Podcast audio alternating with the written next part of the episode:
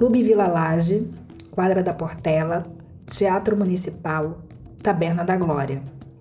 Estes são alguns lugares no Rio de Janeiro em que eu já estive e que descobri que em algum momento, ao longo de seus 86 anos de vida, Clementina de Jesus passou. Conto isso porque quando iniciei o trabalho de pesquisa para fazer esse programa sobre Clementina, primeiro senti uma necessidade de me aproximar dessa mulher e quanto mais eu fazia isso, me sentia dando rosto a um nome.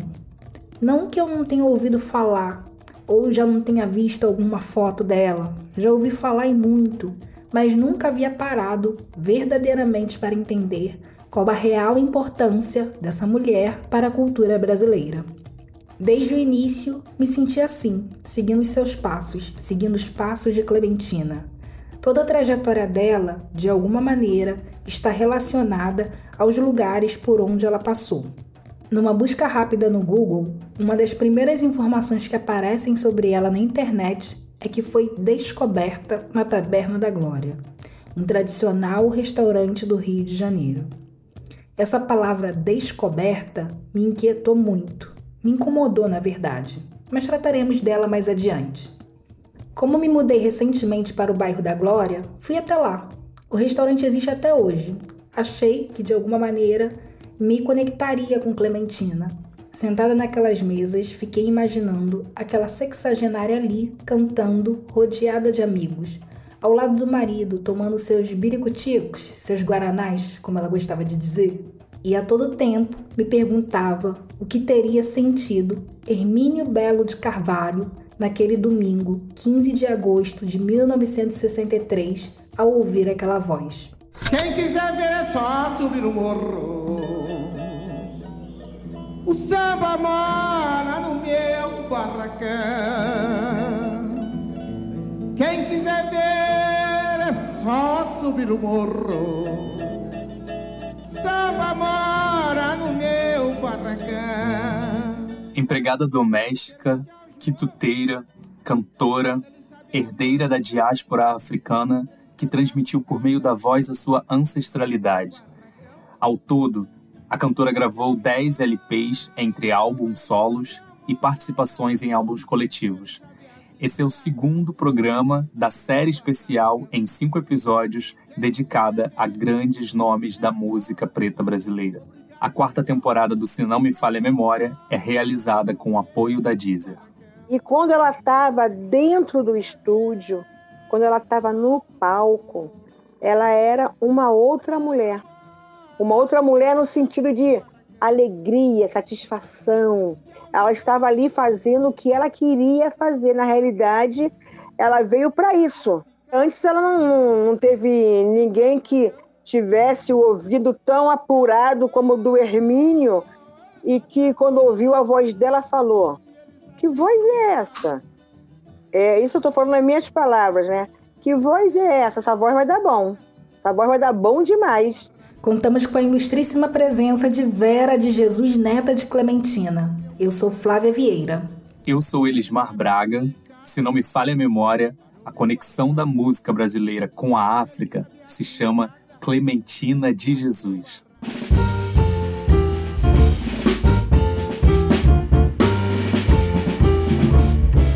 Com frequência, Clementina de Jesus é identificada como o elo perdido entre a África e o Brasil. Aqui, acho importante a gente retomar o texto do Ney Lopes que citamos no programa anterior, a presença africana na música popular brasileira. Em 1965, surge para o disco Clementina de Jesus, cantora nascida em Valença, Rio de Janeiro, em 1901 e falecida no Rio, onde vivia desde menina em 1987. Descoberta para a vida artística já sexagenária, afirmou-se como uma espécie de elo perdido entre a ancestralidade musical africana e o samba urbano. Seu trabalho de maior expressão fez-se através da interpretação de jongos, lundus, sambas da tradição rural e cânticos rituais recriados.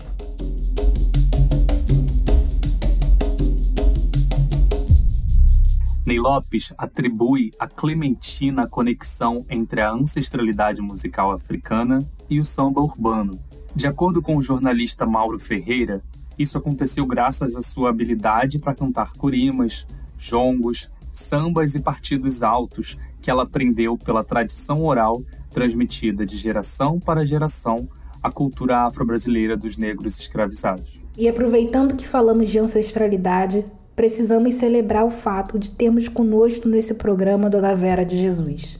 Eu sou Vera de Jesus, cantora e compositora da Escola de Samba Portela, neta de Clementina de Jesus, e estou muito feliz por estar participando desse podcast com vocês. Vera, muito obrigado por estar aqui com a gente. A gente está super honrado em ter sua presença.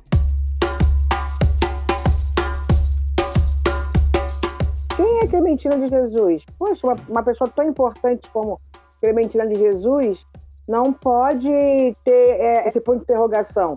Quem foi Clementina de Jesus? Eu concordo com Dona Vera em gênero e número. Vem com a gente nessa viagem pelos caminhos percorridos por Clementina de Jesus.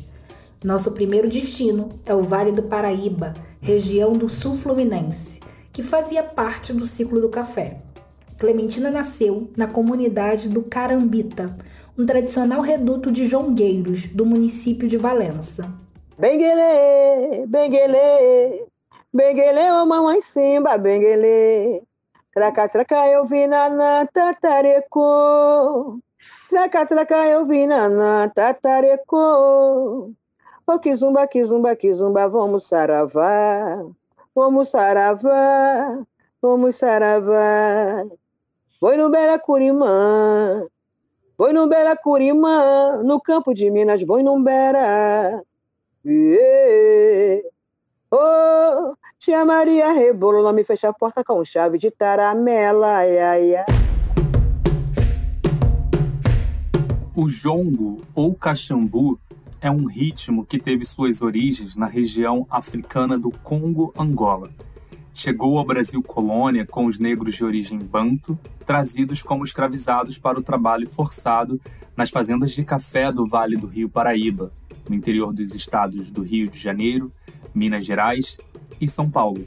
Bom, você já percebeu que é impossível responder a pergunta quem é Clementina de Jesus sem saber os lugares pelos quais ela passou até se tornar uma cantora nacionalmente conhecida. Tina, apelido que recebeu na infância, era neta de escravizados e negros forros. A influência da nação banto foi fundamental na formação da cultura brasileira. Os donos das isoladas fazendas de café permitiam que seus cativos dançassem o jongo nos dias santos católicos. Para esses negros africanos e seus filhos, o jongo era um dos únicos momentos permitidos de trocas e confraternização. Clementina era filha da parteira e rezadeira Amélia de Jesus dos Santos e do carpinteiro, pedreiro, mestre de capoeira e violeiro Paulo Batista dos Santos. A certidão de nascimento de Clementina nunca foi encontrada, permanecendo até hoje um desafio para os historiadores. Ao Museu da Imagem e do Som, em uma entrevista, ela disse ter nascido em 7 de fevereiro de 1902, aquariana como eu. Em sua certidão de casamento, o ano de nascimento consta como 1907. Já na certidão de batismo, consta que ela nasceu em janeiro de 1901. De acordo com os biógrafos de Clementina, os pais dela teriam sido beneficiados pela lei do ventre livre. Elis, eu vou fazer uma pausa aqui para detalhar um pouco essa lei. Porque quando a gente fala dela, parece que a criança nascia livre, mas não era bem assim. A lei determinava que os filhos de escravizadas nascidos a partir de 28 de setembro de 1871 seriam considerados livres. Mas, nas letras miúdas, a lei dizia que os bebês, na realidade, não seriam livres de verdade. Os filhos permaneceriam junto da mãe escravizada, vivendo no cativeiro até os 8 anos de idade. Dos 8 aos 21 anos, continuariam na propriedade do senhor, ou, se o escravizador não quisesse aquela criança, ela deveria ficar sob tutela do Estado. O poder público não era muito diferente do que é hoje naquilo que se refere aos cuidados com crianças pretas. Não se preparou para cuidar delas. Isso a gente já imaginava, né? Então, elas permaneceram nas fazendas trabalhando como se fossem escravizadas. Na prática, a tal da liberdade prevista na lei do ventre livre só viria mesmo na idade adulta, aos 21 anos. Ou seja, o ventre na verdade não era livre, né? Não era. A Clementina era descendente direta de pessoas escravizadas. Ainda criança, Tina aprendeu com sua mãe ladainhas, benditos, jongos, caxambu, partidos altos, pontos de macumba, rezas em GG Nagu e cantos em dialeto provavelmente iorubá.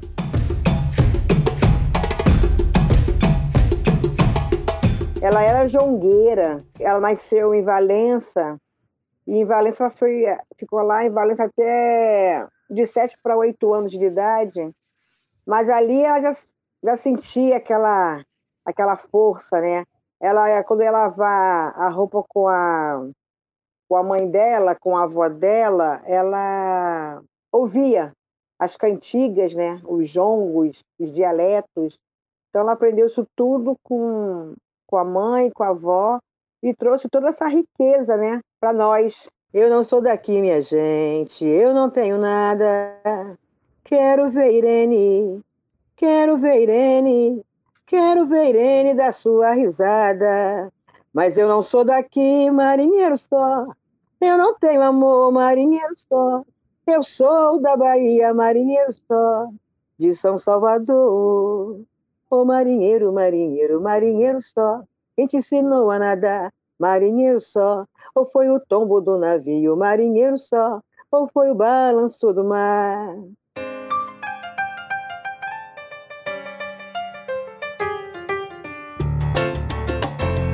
De Valença, partimos para a capital. Órfã de pai, ainda pequena, provavelmente aos oito anos de idade, ela se muda com a mãe para o Rio de Janeiro onde lhe deram o apelido de Quelé. Elas desembarcaram no bairro de Jacarepaguá, mas logo se abrigariam definitivamente no Oswaldo Cruz, berço do samba carioca, onde Clementina viveria até a vida adulta. Ela veio de, de Valença, foi morar em Jacarepaguá, depois de Jacarepaguá, ela já, aí já foi morar com a mãe dela, ali em Oswaldo Cruz. Aí ali a, a, minha bisa começou a trabalhar fora e botou ela no internato, né? Semi-internato. Acho que era o internato Santo Antônio. O internato Santo Antônio era um colégio de confissão católica em regime semi-interno. Mesmo já frequentando a igreja desde sua infância em Valença, provavelmente é ali que Clementina aprofundou a sua crença no catolicismo. Às vezes a gente estava assim com uma dor de cabeça ou resfriado, né, algum probleminha. Ela falava assim, é, Verinha, ou Janaína, ou Pila, ou Bira, ou Seição, senta aqui comigo aqui, aqui na cama com a vovó, vem cá. Aí ali ela rezava a gente, aí acabava que sempre quando era na minha vez eu adormecia. Aí quando eu acordava, eu acordava tinindo, boazinha. Ela era muito religiosa, muito religiosa mesmo. A minha avó era devota de Nossa Senhora da, da Glória. Ela era devota de Nossa Senhora da Glória, Nossa Senhora da Penha, Aparecida, São Jorge. Ela era misseira, misseira mesmo.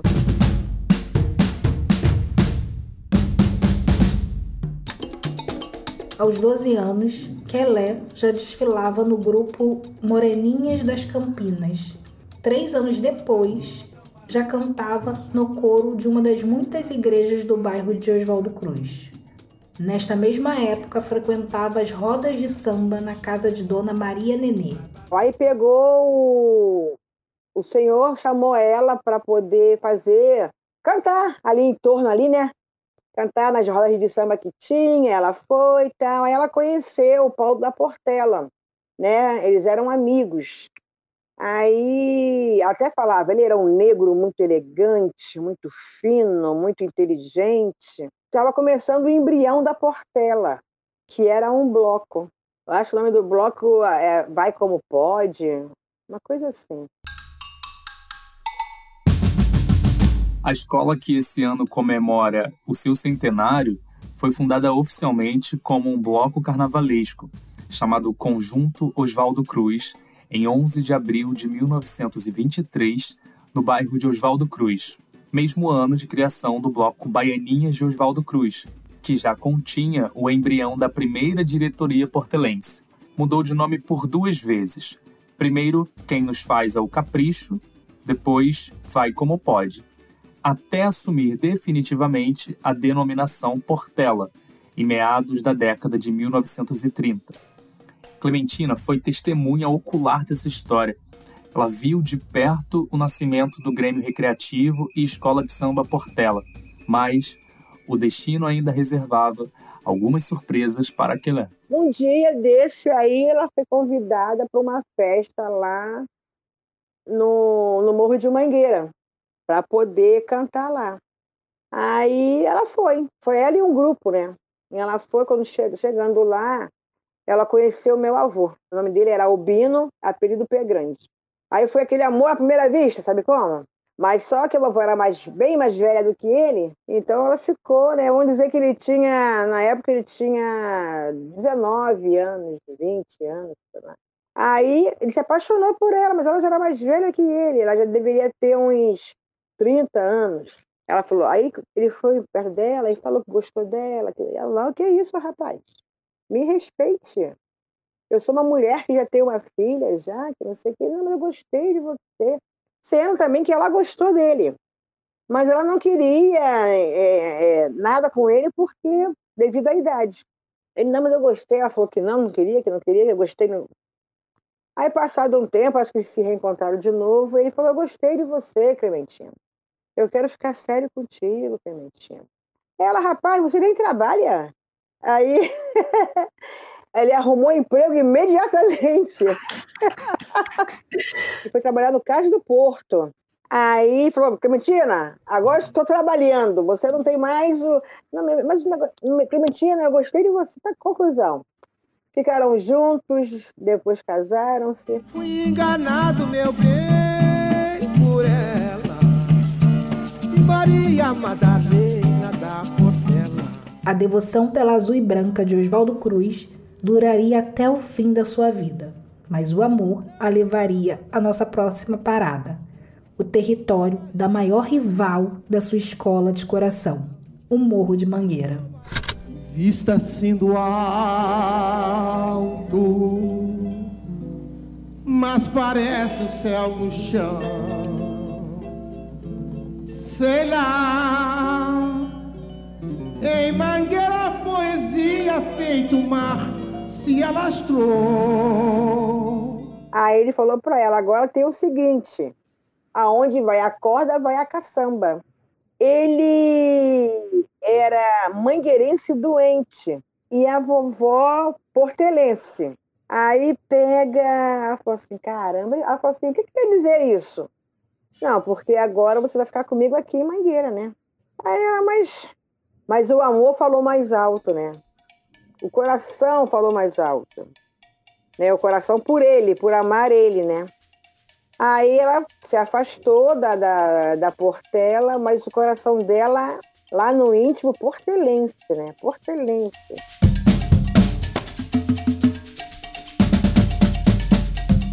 Algum tempo depois, Clementina e Pé Grande deixaram o Morro de Mangueira. Eles nunca mais se separaram.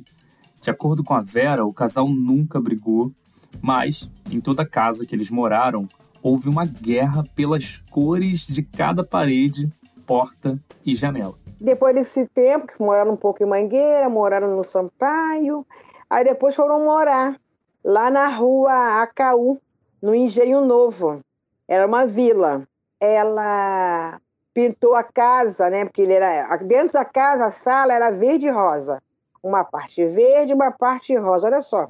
Aí a parede da casa lá de fora era rosa clarinho. Ela pintou a janela de azul. A cozinha era branca, com as janelas azuis. Na, naquele tempo dela, lá na casa dela, não tinha ladrilho, o banheiro era branco, o quarto era branco, agora a sala era verde e rosa, né? E do lado de fora aquele rosa clarinho. Aí então ela tipo assim, não brigou, não discutiu, fez o que ele queria, mas também fez o que ela queria também. Aí depois é, foi morar em Inhaúma. Meu avô já tinha falecido. Aí ela pintou a casa toda de branco com as janelas azuis. Clementina nunca se prendeu a atender às expectativas da sociedade. Casou com um homem mais jovem, algo que é um tabu até os dias de hoje. Foi mãe solo aos 20 e poucos anos. Criou a primogênita Laís sem o pai. Já casada com Albino Pé Grande, teve outra filha, Olga. Quando ninguém falava em etarismo, uma mulher negra, nascida menos de 20 anos depois da abolição da escravidão no Brasil, começa a cantar profissionalmente depois dos 60 anos. Nós chegamos à Taberna da Glória, que eu citei lá no início do programa. Foi onde o caminho dela se cruzou com o do compositor e produtor musical Hermínio Belo de Carvalho. Esse encontro mudaria a história da música popular brasileira, e vejam bem que eu disse encontro. Quero me ater a essa palavra, mesmo correndo o risco de me repetir porque quando a gente pesquisa sobre a trajetória de Clementina, a todo tempo tem alguém dizendo que ela foi descoberta por Hermínio. Clementina sempre cantou, e foi porque ela estava cantando que Hermínio pôde encontrá-la naquele dia de Nossa Senhora da Glória. Atraca, que vem na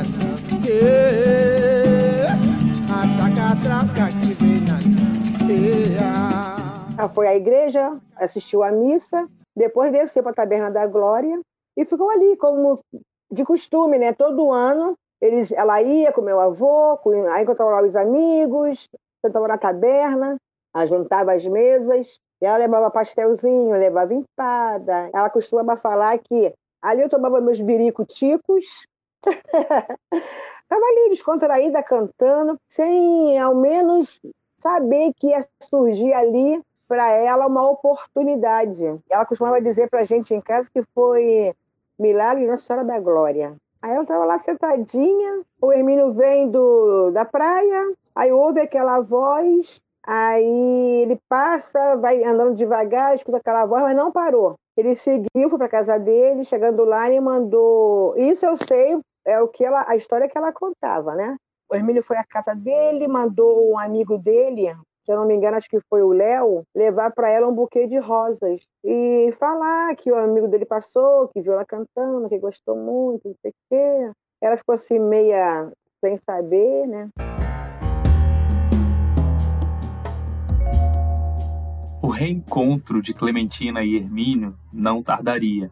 Esse foi, acima de tudo, o reencontro da música brasileira com a sua matriz africana. Passou algum, algum tempo, ela estava já lá no, no Zicartola, que era um bar-restaurante do Cartola de Zica. Era um ponto de encontro é, de, de cantores, de músicos, de compositores.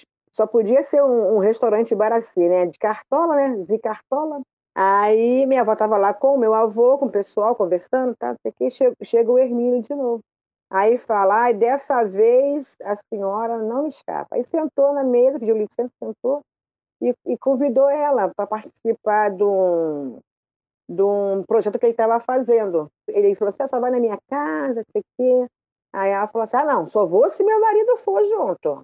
Aí, não, pode levar seu marido. Ela, a minha avó, então tá bom. Aí conversaram tudo direitinho e marcaram, então, uma, um encontro na casa do Hermínio. Hermínio Belo de Carvalho. Chegando lá, a minha avó, pela primeira vez, se ouviu cantando. O Hermínio tinha lá um gravador e ele pediu para ela cantar ali, né, no gravador, tal, ela gravou, tal. E depois ela se ouviu, ela ficou encantada.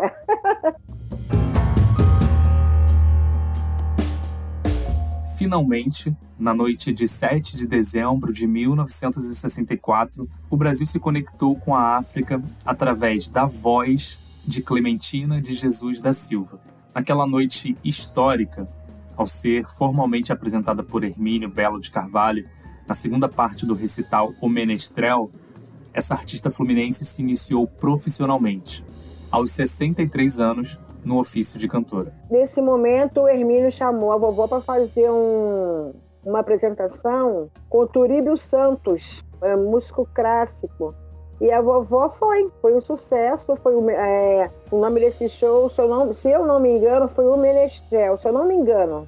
Aí pega, depois desse show, ele convidou a vovó para fazer o show Rosa de Ouro. Depois da estreia bem sucedida no show O Menestrel, Clementina teve ainda mais notoriedade com a participação no espetáculo coletivo Rosas de Ouro em 1965, idealizado por Hermínio.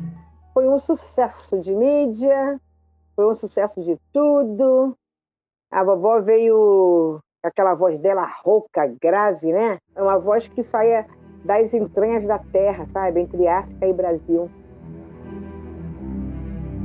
Mais tarde, esse espetáculo seria registrado em um disco pela gravadora Odeon, uma das mais relevantes da época.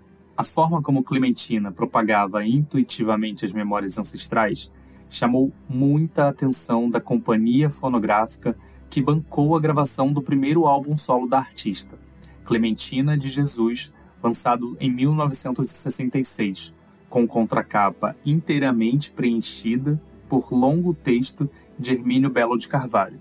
Uma curiosidade é que uma das vozes do coro do disco foi a de Paulinho da Viola, com apenas dois anos de carreira no universo do samba. Após esse primeiro LP solo, Clementina de Jesus gravou mais oito álbuns, entre discos individuais e registros coletivos que constituiriam uma discografia formada por dez títulos lançados entre 1965 e 1982. E, em meio a essa busca pelos lugares pelos quais Clementina passou, perguntei à minha mãe se ela já tinha visto aquela cantar ao vivo. Ela me contou que uma vez Clementina se apresentou no Clube Vila Laje em São Gonçalo, minha cidade, que fica na região metropolitana do Rio. Esse clube está na minha memória como um lugar onde aconteciam as festas de casamento e aniversário durante a minha adolescência já anos depois de abrigar aquele espetáculo histórico. Olha o boi lá, olha o boi lá, olha o boi lá, tá olha o boi lá, olha o boi lá, olha o boi lá. Olha o. Clementina rodou o Brasil com passagens por diversos estados, como Bahia e São Paulo. E também teve também situações em São Paulo, em que eu cantei com ela, né? Que eu ficava escondidinha, eu era muito tímida. E ela do nada me chamava, Verinha, vem cá, minha, minha neta. Aí eu ficava. Ah, eu ficava, sei lá, parecia que o coração ia sair pela boca. Mas eu ia, ajudava ela lá, cantava lá com ela lá do meu jeito, né? Mas sempre muito nervosa, que eu me escondia. Ficava lá atrás. Vai, tomara que a vovó não me chame. A vovó ia me chamava, menina. Mas eu adorava, depois eu gostava. Ouvi falar das garças pardas, mas pensei que era brinquedo. Nas florestas onde andei encontrei tantas que até tive medo. Lá nas matas tudo é segredo. Hoje mesmo estou arrependida.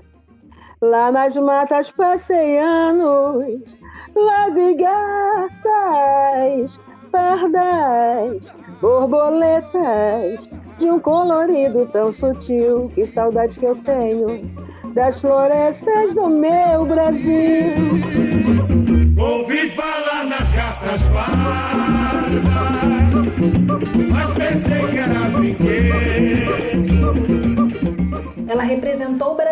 Festival de Cannes, na França, quando recebeu flores da atriz Sofia Loren. Aí tem uma passagem dela em Paris que ela estava no hotel, isso contado por ela. Ela está assim no saguão, assim, né? O pessoal conversando. Aí desce uma mulher linda, né? Que ela falava e falava, mama, mama, se referindo a ela. Ela ficou assim olhando. Quem era essa mulher? Sofia Loren. E, e ela fala, ai, minha, oi minha filha, tudo bem, minha filha? ela cantou também no Olimpiá. Aí ela falava que na hora de cantar, ela estava assim atrás das cortinas, assim, na coxinha, ela olhava assim, aquela multidão de gente, ela, meu Deus, como é que vai ser isso? Meu Deus. Ela com o coração na boca. E nesse dia ela estava vestida de baiana, né? Aí ela falou: ah, tá bom. Foi lá, arrumou uma garrafa de cinzano. Bebeu a garrafa de cinzano toda. e entrou que nem um furacão. Puá!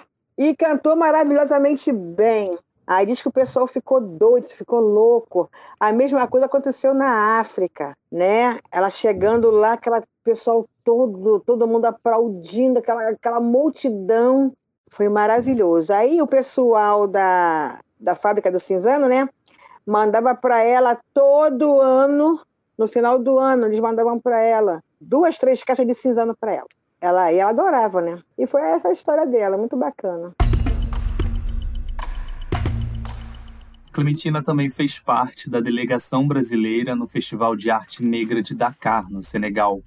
Paulinho da Viola relembrou esse momento no documentário Clementina de Jesus, Rainha Quelé, de Wellington Kermes.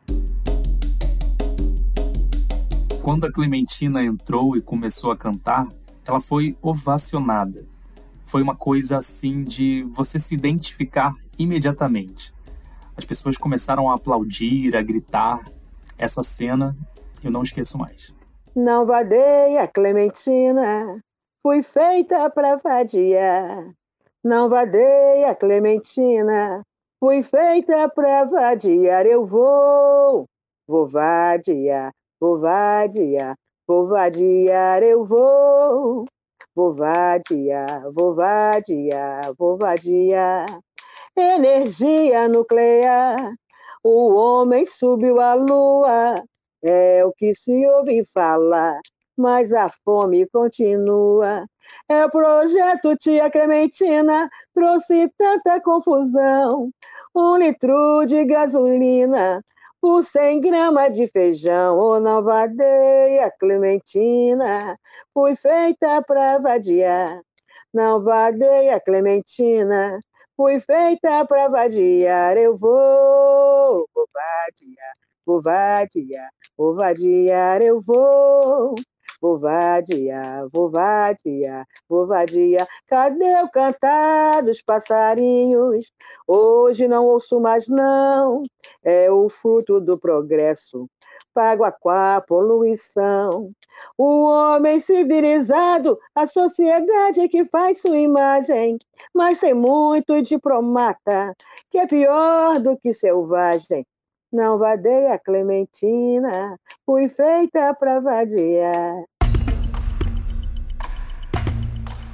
Em 1983, Darcy Ribeiro, secretário de Cultura do governo fluminense, decidiu homenageá-la com um show no Teatro Municipal do Rio de Janeiro, reunindo no palco nomes como Gilberto Gil, Nelson Cavaquinho, João Nogueira, Paulinho da Viola, a Ala das Baianas e a bateria da Estação Primeira de Mangueira.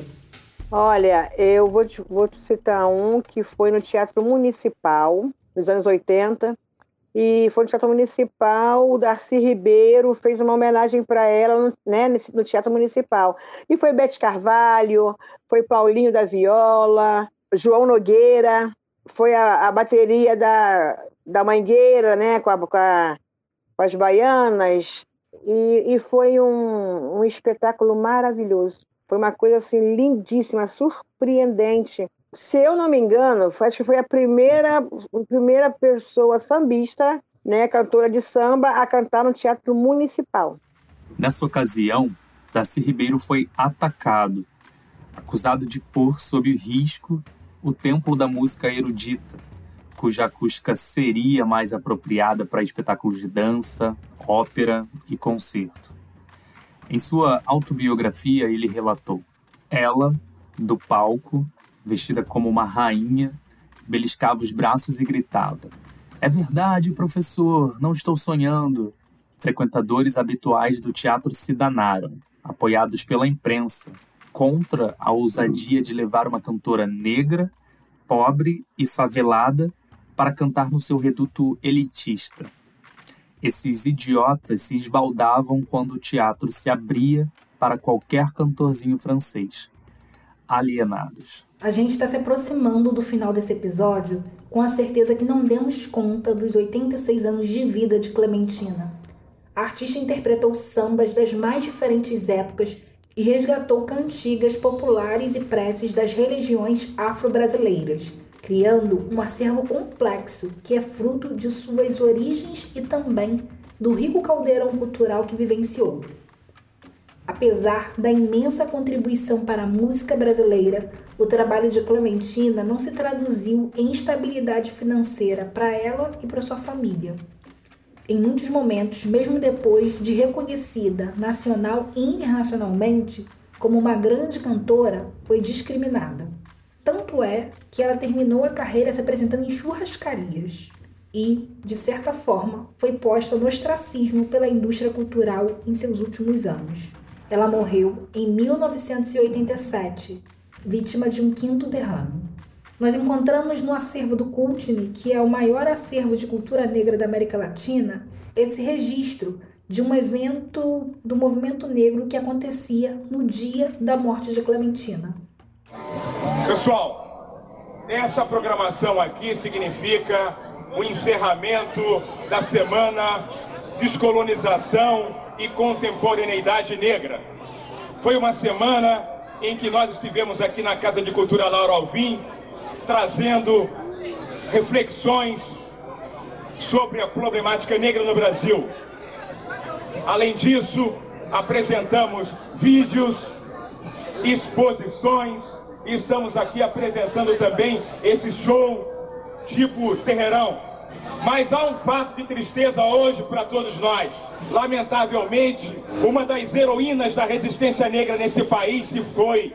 Foi enterrada hoje às 16 horas. Clementina de Jesus. E o comitê organizador deste seminário, o grupo Alafim Ayer, o Instituto de Pesquisa das Culturas Negras, o Grupo Luminosidade Negra, o Grupo Ilenaê, a CP Produções, quer prestar uma pequena homenagem mas funda homenagem àquela que, mesmo não estando mais entre nós, continuará sendo sempre aquela que nos passará a direção, que nos dirá o caminho, que apontará o norte da nossa luta. Clementina, a mãe que ela é, é a patrona dessa resistência negra em solo carioca. E neste mesmo dia, Hermínio Belo de Carvalho disse: Clementina de Jesus é um exemplo dessa ótica vesga e preconceituosa que a tratava apenas como uma preta velha alforriada pelos brancos, bondosos, que a encarceraram numa senzala menos desconfortável. Ela foi humilhada até o fim da vida por não se submeter às conveniências mercadológicas das gravadoras. Era em tudo, ela não mudou a personalidade dela. Ela foi Clementina o tempo todo, o tempo inteiro. A Clementina que que lavava roupa, a Clementina que foi empregada doméstica, a Clementina que foi banqueteira. Ela não mudou em nada. Depois virou é, é, essa estrela maior, né? Mas ela continuou Clementina. Era uma mulher de uma personalidade ímpar. Foi o tambo do navio. Foi o balanço do mar. Lá vem, lá vem salve a Clementina de Jesus, a sua arte e a sua ancestralidade. Salve Clementina de Jesus e vamos para o momento das dicas.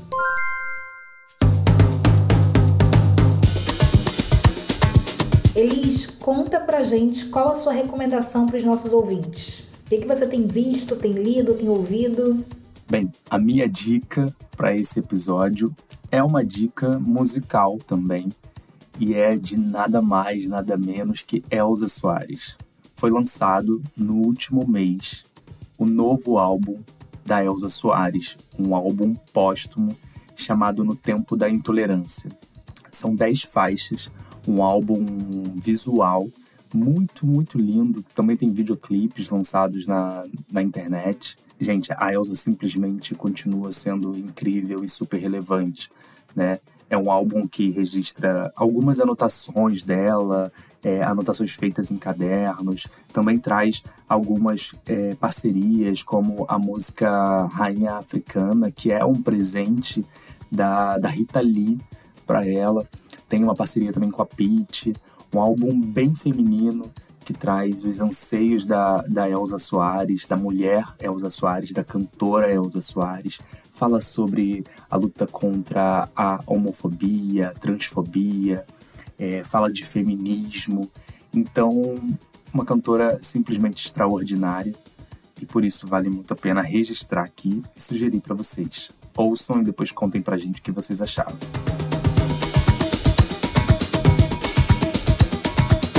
E você, Flávia, conta pra gente qual é a sua dica. Fazer esse episódio me fez ressignificar esses lugares por onde Clementina passou. Então, eu sei que a minha dica é muito para quem tá no Rio ou quem passar por aqui, mas eu convido os nossos ouvintes a irem à Taberna da Glória, a visitarem a quadra da Portaria Oswaldo Cruz, o Teatro Municipal, o Morro de Mangueira. Eu passei a imprimir, né, a olhar de uma maneira diferente esses lugares. E eu vou deixar aqui também um convite da nossa convidada querida, Vera de Jesus. É o samba que corre em mim às vezes. É um, é um projeto da Secretaria de Cultura do Estado, né? De, de tamanha importância para mim. Foi voz e violão, né? Eu, Vera de Jesus e o, o Pablo Falcão, violão. E muito obrigada pelo convite. Estou me sentindo honrada de poder mais uma vez estar falando da minha avó, Clementina de Jesus, de contar alguma coisa da história dela, sabe, para as pessoas saberem, né, na íntegra, quem foi Clementina de Jesus. Vera, um beijo enorme. Obrigada, muito obrigada pela sua disponibilidade, pelo seu carinho, pela sua alegria com a gente. O link para essa apresentação da Vera no YouTube está na descrição do episódio. Que luxo a gente ter a Vera aqui com a gente. Nossa, foi espetacular e importante demais, né? Ouvir alguém que é da família da Clementina contar essa história pra gente. Foi um carinho muito grande. Obrigado, Vera.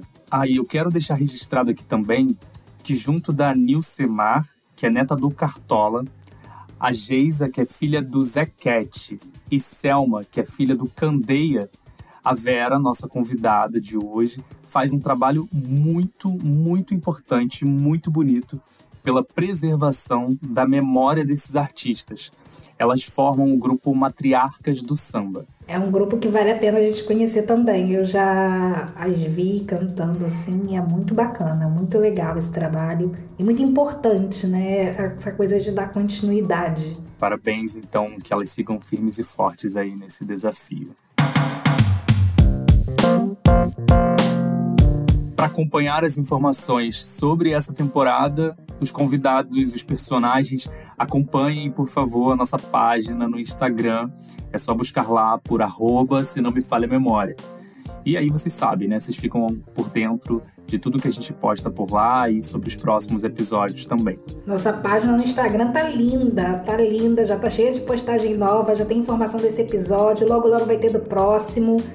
E a gente também compartilha tudo nas nossas páginas pessoais. Eu sou Vieira Underline Flávia.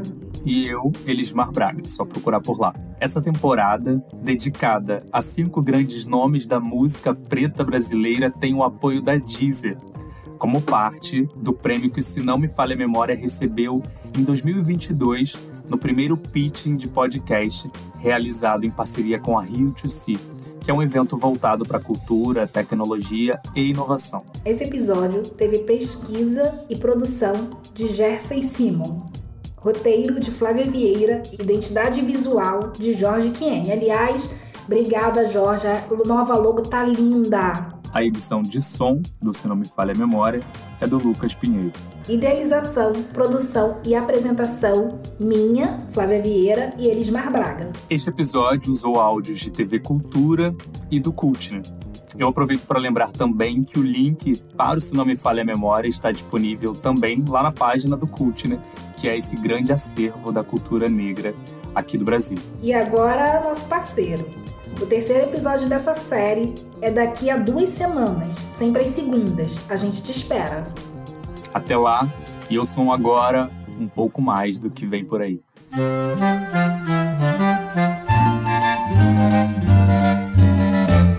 Você bem sabe, eu sou rapaz de bem.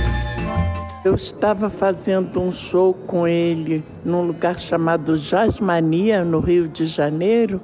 Ele pegou um papel dobradinho, pôs na minha mão Eu, e foi embora. Era uma poesia belíssima, né? No dia seguinte eu falei, Johnny, que poesia bonita. Aí ele falou, é para você musicar. Aí eu falei, Johnny, eu musicar para você? Aí ele respondeu assim para mim, vire-se. Eu me virei e musiquei a poesia dele, linda pra caramba, e ele gostou. O mais importante de tudo é que ele gostou mesmo. Mas você seguiu o sol e se esqueceu das estrelas.